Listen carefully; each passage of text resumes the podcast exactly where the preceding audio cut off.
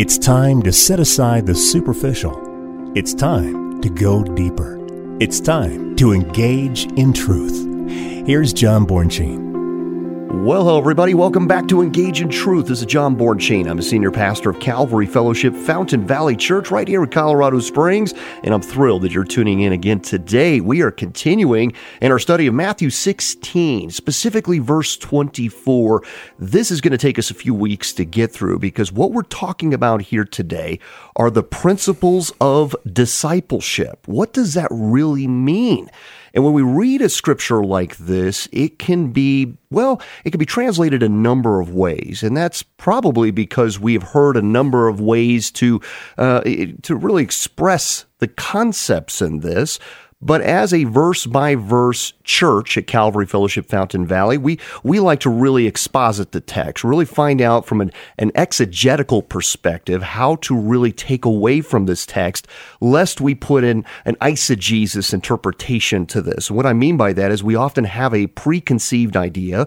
We then read that verse with that uh, preconception and those thought processes, that that dominates how we translate and interpret that text. That's not what we want to do here today. We want to read it for what it is and really pull it apart and see how we measure up. How are we doing with this instruction from Jesus Christ our Lord? Because we have been going through the radical teachings of Jesus. And what we find is that in one sentence, he can totally rock your paradigm. Your entire world view is suddenly transformed with one sentence and then you realize how fall how, how, how you've just fallen short of this standard, this measure that Christ Jesus has set when he goes right to the root of the matter. He's not dealing with the externals as the law often dealt with. It wasn't really the intent of the law. It did deal with a great deal of the externals, but that's where the emphasis became, especially at that time, uh, those who were considered the religious leaders at that time, the Talmud and the Mishnah and so forth, and all of these oral writings and teachings, they were living by a great deal of these externals. It was no longer just the emphasis of the 613 commands that were given in the Torah law, but well beyond that. By this point, more than a thousand new laws had been added by the, the measure of a man. Men had written to this, added to God's laws, and created so many externals. They were so far removed from the internal emphasis of getting to the root where Jesus Christ takes us right to the matter of the heart condition. This is where you are broken. This is where your sin resides. It is transforming your outward engagement with everybody else. It is affecting your society, your relationships, your relationship with God ultimately is being corrupted because you're not getting to the root of the matter. And so this one verse Matthew 16, 24 is going to turn our world upside down about what we think about discipleship, and that's what it should do. It should convict us right to our core and get us back to the plumb line that Jesus Christ has set for us as we keep our eyes fixated on the author and perfecter of our faith. So, I'm not going to give you the verse yet. I'm going to let Dr. Ford do that. He's with me here in the studio again. Dr. Ford, welcome back to Engage in Truth, my friend. It's so good to have you back in the studio. Hey, John, it's so great to be back and listening to your intro and exegesis, eisegesis. I'm just thinking all of this truth that our Lord has provided for us. We're not supposed to just sort of go in and create our own truth that sort of suits and fits us, eisegesis, and sort of, you know, get scripture to reinforce that. But uh, using true, proper exegesis to actually determine through the power of the Holy Spirit what the Lord had in mind That's to right. transform our, us into what you're talking about, disciples of Jesus Christ. Amen. And I think it's, it's a lot bigger than perhaps what we consider. I mean, we think about, okay, I go to church on a Sunday and uh, oh, I've read a good devotional lately.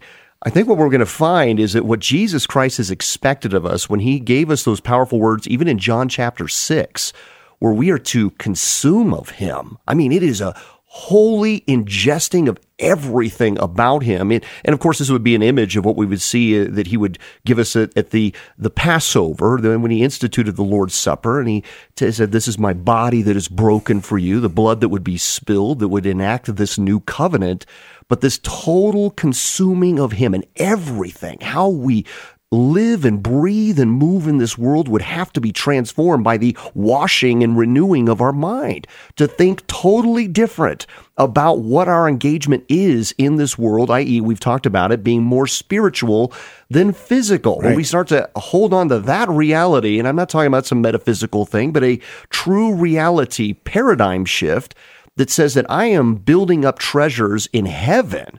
It is no longer about an agenda of my own on this earth, but rather what brings my King glory. With every single breath that I breathe, I belong to Him and His glorious purposes. He reigns supreme in my life. And it doesn't mean the absence of fun. That's not what right. we're talking about. We're not talking about, hey, hey you know, you, you can't have fun anymore. Rather, what we find is that when we are transformed by the washing and renewing of our mind, we start to enjoy the fullness of Christ. And what he is joy filled over, we likewise share in that great joy. It, it changes everything. What we laugh at is different what we enjoy doing in our hobbies and spare time and how we engage with others, all of it has changed. We now are truly walking as he walked and serving as he served. This is a lifetime journey because right now, as you're listening to this, you may think, I've already fallen short. Well, welcome to the club. we all fall short of the glory of God. However, in this, we can encourage one another through iron sharpening iron, through developing and cultivating a closer communion with Jesus Christ. We can be sanctified and conformed to the image of the Son as a bride being readied for the day to be joined together with the groom. This is the great joy that we see in the epistles that we be transformed unto his likeness. So again, our emphasis here today is one verse. One verse alone doesn't mean that's all we're going to give you is one verse, but Matthew chapter 16, verse 24. If you're listening and you have your scripture right now with you, you can certainly turn there. Uh, I'm going to go ahead and read it, Dr. Ford. It's right here for me. I love this verse. One of my favorites because I have to live by this every single day. Then Jesus said to his disciples, If anyone desires to come after me, let him deny himself, take up his cross, and follow me. Okay, now uh, we've talked about this in prior podcasts already that sometimes we interpret this idea of taking up your cross as though there's some affliction for you every single day. And it's not your spouse, it's not your job, these are not the things that you have to almost sort of like take, taking on the thro- the thorn that Paul had, right? He had this thorn in the flesh that were somehow I have to uh, humble myself, and therefore that's my cross. The thing that that breaks my pride. That's that's taking up my cross. What we're talking about here, rather, is this this attitude of the follower of Jesus is self denial, cross bearing, and loyal obedience. Ooh, those are those are tough. Those are three lifetime endeavors. So number 1, self-denial. Let him deny himself. So the word deny means to disown. Let him disown himself. Now, that could be translated then when you're saying deny himself. Let him refuse any association or companionship with himself. now, okay, so that's hard you know, to refuse companionship uh, companionship with yourself because you're always around yourself. So how how do you deny being around yourself or with yourself? That, that's the way we kind of get into this jumping jack over this. But but I understand as as you take a closer look at this that he's talking about self as equated to flesh. In other words, you have to come to the point where you deny that you have the capacity to save yourself. You reject that you on your own have the capacity to be what God wants you to be. That somehow through legalistic endeavors, through a checklist of do's and don'ts, you can somehow achieve this, this standard or, or pinnacle in your walk with God that you've almost achieved perfection in this flesh. Rather, you have to reject your ways because God's ways are better. That, that's really what you have to say here is that I cannot attain that which God desires me to be in and of my own strength. I, I can never a- attain such a thing, never do enough. It, it, I need a Savior. So, in order to come to Jesus Christ, you must affirm that there is in your flesh, according to Romans 7:18, dwelling no good thing. Now, Romans chapter 3, 10 to 23 tells us that. Ecclesiastes 7 20, Psalm 14, 1 to 7. There is no good thing in you. Now, I'm not just pointing to you, I'm talking to myself as well. And that is very difficult for us to wrap our minds around. We think that we do produce good things, and therefore we hold ourselves to a different accountability or standard or perception of ourselves than we hold others because we think that we do manufacture good and that God helps us do a little more good. So therefore, we've attained a higher level of stature amongst men. So that God is is enabling us to achieve a new pinnacle because He has set this very high standard, and so He's helping us uh, achieve something better that was already there. It, it, you understand where I'm going with this. I believe that you're following with me. You're probably nodding your head right now. You can't redeem yourself in the flesh.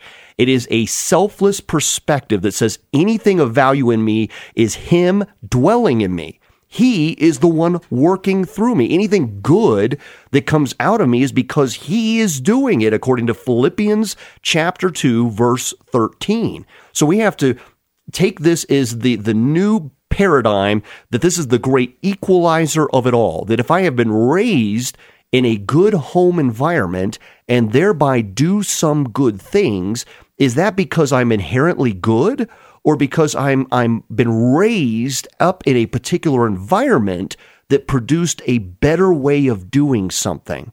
Because what we see scripturally is within only a generation or two, people can go back to a horrible sin behavioral pattern ever so quickly, one or two generations removed, and you suddenly look and go, How did they get there? How did that happen when they were on the right track and deviated so fast?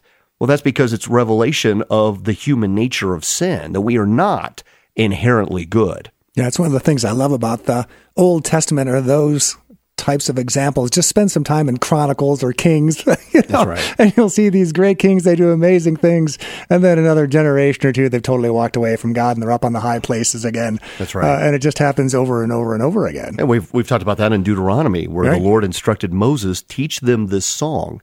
And and even in teaching them the song, you would think how discouraging because the Lord is already telling them they're walk to walk away from me. They're going to forget me. But teach them this song Right, anyway, yeah. uh, because if anything, it shows that the Lord was giving them everything they needed to not walk away from Him. Right. They knew the truth, but they chose to reject the truth. And so this is not an issue of ignorance Yeah. here. This is an, an issue of rebellion of the hearts of men. Totally. Yep, that's right. Yeah. So, you know, as we look at this even further, we belong to Him. This is what we're talking about here the principles of discipleship. We belong to Him and we become a vessel for His good purposes. You become a conduit in a dark world to actually produce something that we might deem as good. Moral, a change agent in this world. You see that in 1 Corinthians 6:20, Ephesians chapter 2, 1 John 3 and 4. So we have to ask ourselves this very critical question and get right back to a right perspective in this. Is man good without God? The answer to that is quite revealing of what we think about the nature of man. That we can produce good things without God, that anything could happen in this world and be deemed good that God is not a part of. And what we find is that's not true Right. anything good that happens in this world is because God's presence reigns over it. That's why hell is what it is. Because they have rejected God and they go to the place where God removes himself from. Therefore, there will be nothing good there. So when we see even unbelievers do good things, that's because God has has created change and good things in this world that they are perhaps you see a, a man we call it uh, chivalry right. maybe he opens a door for a woman. He does mm-hmm. something we might deem as a selfless act.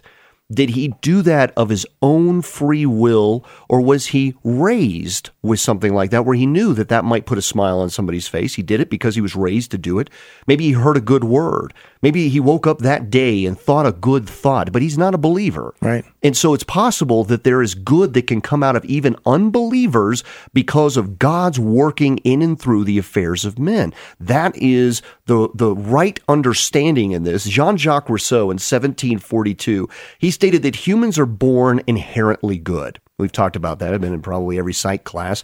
But if this is the case, wouldn't society be better if we could all just explore the potential of humanity in its raw natural condition and remove the influences of culture and the chains that abound? I mean, ultimately, it always comes back to the idea of removing God from the equation. That's really what they're seeking to do.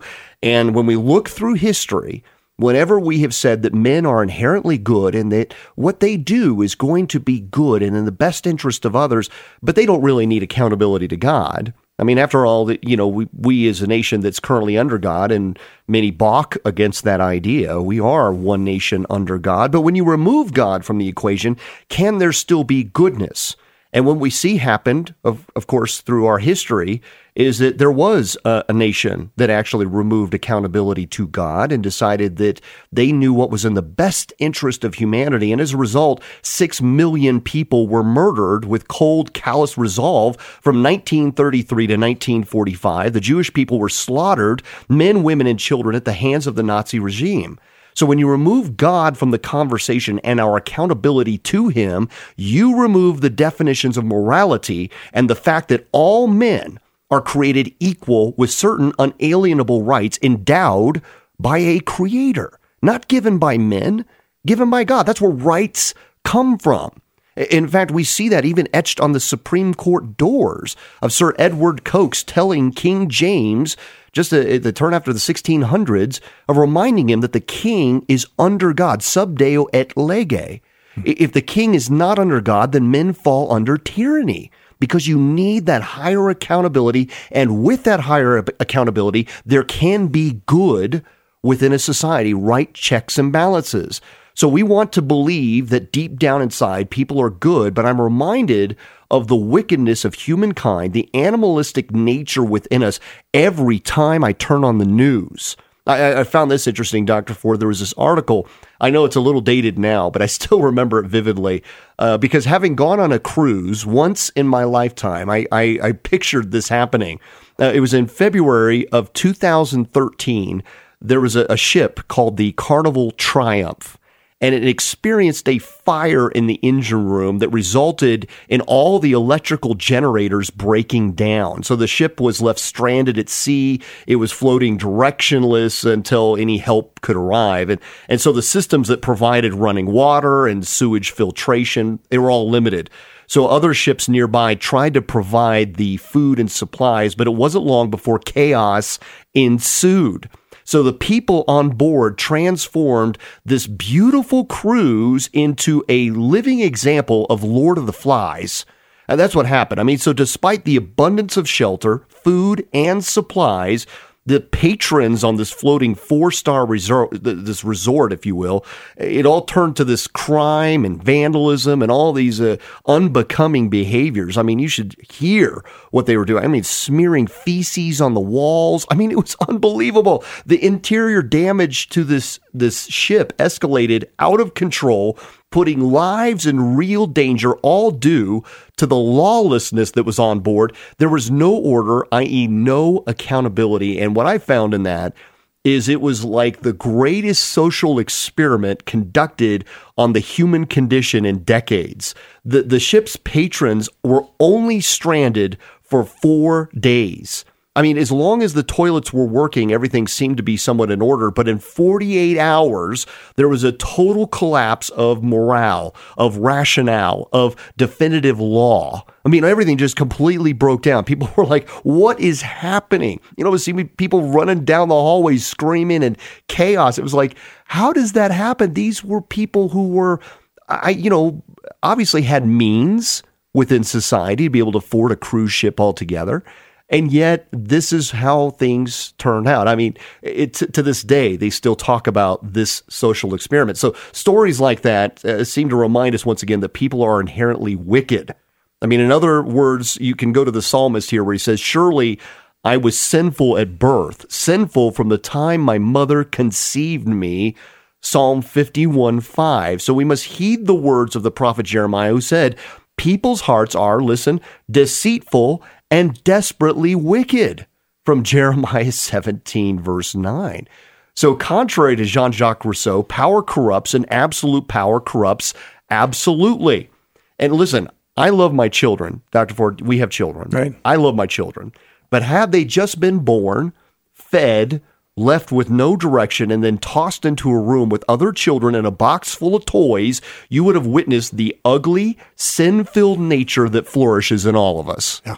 That's why I thought it was hysterical. The comment on Rousseau that that people are inherently good. It's like, did you have kids? Because as if you had kids of your own, it's like that goes right out the window. And so I did a little research on Rousseau, and he wound up dumping his kids off at an orphanage. Oh my! So, wow. So, but, yeah, that is, you know, that's telling right it there. really is telling. But it was just like, yeah, if anybody has actually had kids, you know from the very it, it does that's that's not any training. That is our sinful nature from the get go. It's all about me. Uh, and- And we think that somehow that if we just create enough laws, there's over 330,000 laws in America, we try to legislate morality. And what we find is we continue to digress as a society. And, and so we try to legislate more morality. And the reality here is it's all about a heart condition. Right. When we removed God from the classroom, when we stopped praying in schools and keeping the Bible as the baseline of even the development of curriculum, when we took God out of homes, when we stopped eating meals together around the dinner table in the evenings and talking about the things of our day and demonstrating prayer, closing our day in prayer, beginning our days in prayer, going to the Lord actively, frequently, and ensuring we didn't miss church. I mean, these are basics. We're not even talking about true fundamentals of discipleship yet. We're just talking about the basics, not forsaking the assembly of brethren. That is a huge one. And look how undisciplined we have become as Christians. And if that kind of breakdown is happening in our own home, no wonder there is a breakdown societally uh, at large. I mean, we are seeing the whole world digressing. This is not just an American problem. Right. This is an issue that if you remove the fundamentals of faith, the moorings that have held this nation together since its inception, and now we're turning to Hollywood to give us morality or the definitions thereof. No wonder we're in a world of hurt. And so what we have to understand, it is only by God's grace and mercy to teach and instruct us, to set up wise people in positions of authority, to establish boundaries that we have a civilized society at all. So God is the source of morality. He defines what is moral, and his ways are to be taught, practiced. Eh, This is to be the executive order, if you will, in the society at large. Otherwise, there's just chaos. There's barbarism there, without uh, restraint. Uh, there, there's no moorings to it all. We will give right back into an animalistic nature. When we see what happens at the Battle of Armageddon, it seems like this archaic warfare that's described there. And you just wonder that the, the hate and the disdain for life will become such that it'll be almost like on horseback warfare again. I mean, there'd be so much destruction worldwide. All we do is continue to dive further into destructive behaviors. That's the sin nature in us. Rather than stopping and thinking logically, as if there is such a thing, that we somehow just evaluate that and try to re- retract from that, we seem to dive further in it. Like when we're caught in a lie, we try to add more lies to cover it up rather than stopping where we are and, and acknowledging the sin and getting out of that. We compound the problem and make it worse. That's the sin nature in all of us. So we cannot truly be good without God, and any good that comes out of unbelievers is the result of God working in, through, and around them for His greater purposes. There's only one place where God will remove His presence, as I mentioned before, and there will be no good that happens there. So, therefore, anything that we call good is truly good because God is involved in every detail of mankind and he rules over the kingdoms of men according to Daniel 4:17. And we will see that later in the end days that the restrainer is removed. Paul told the church at Thessalonica that. And that's hard for us to process. That as difficult as the days are now, imagine the restrainer, i.e., the Holy Spirit, being removed of restraining these things, the sin that could dominate the landscape. And you think about what the world was like before the flood where the Lord reveals to us that all they thought about was evil and destructive things all the time. That's all that they could consider. There was no good truly to be found in them. So when we bask in anything good today, we have to remember that is because of God. That is His mercy in a godless society. And, and so when we're talking about denying ourselves, we have to understand the true condition of sin and how repulsive it is to the holiness of God. If we don't have a right paradigm of that, we'll never truly understand the, the principles that are necessary for healthy discipline to make us God honoring disciples. That's what we have more to cover, Dr. Ford. I know we're still just scratching the surface probably have a couple more weeks on this at least. I, I think you might agree oh, on definitely. that. Definitely. yeah, no, this is a great topic and lots of, of good stuff yet to come. Absolutely. We want to thank you for listening to Engage in Truth. To listen to this broadcast and all of those in this series, go to calvaryfountain.com. And there you can find this broadcast and share it with your friends and family alike. We love to get the word out. This is a resource for you. If you need sermon notes, tools that you can use to even have a home fellowship, we will provide you all of that. Uh, no charge. That's our, our gift to you because we want to equip the saints for the work of ministry. We want to thank you for being a faithful listener. And again, if you're looking for a church to come and worship with others, check us out at Calvary Fellowship Fountain Valley Church. And services are 8 a.m. and 10 a.m. on Sundays. God bless you, my friends. Take care.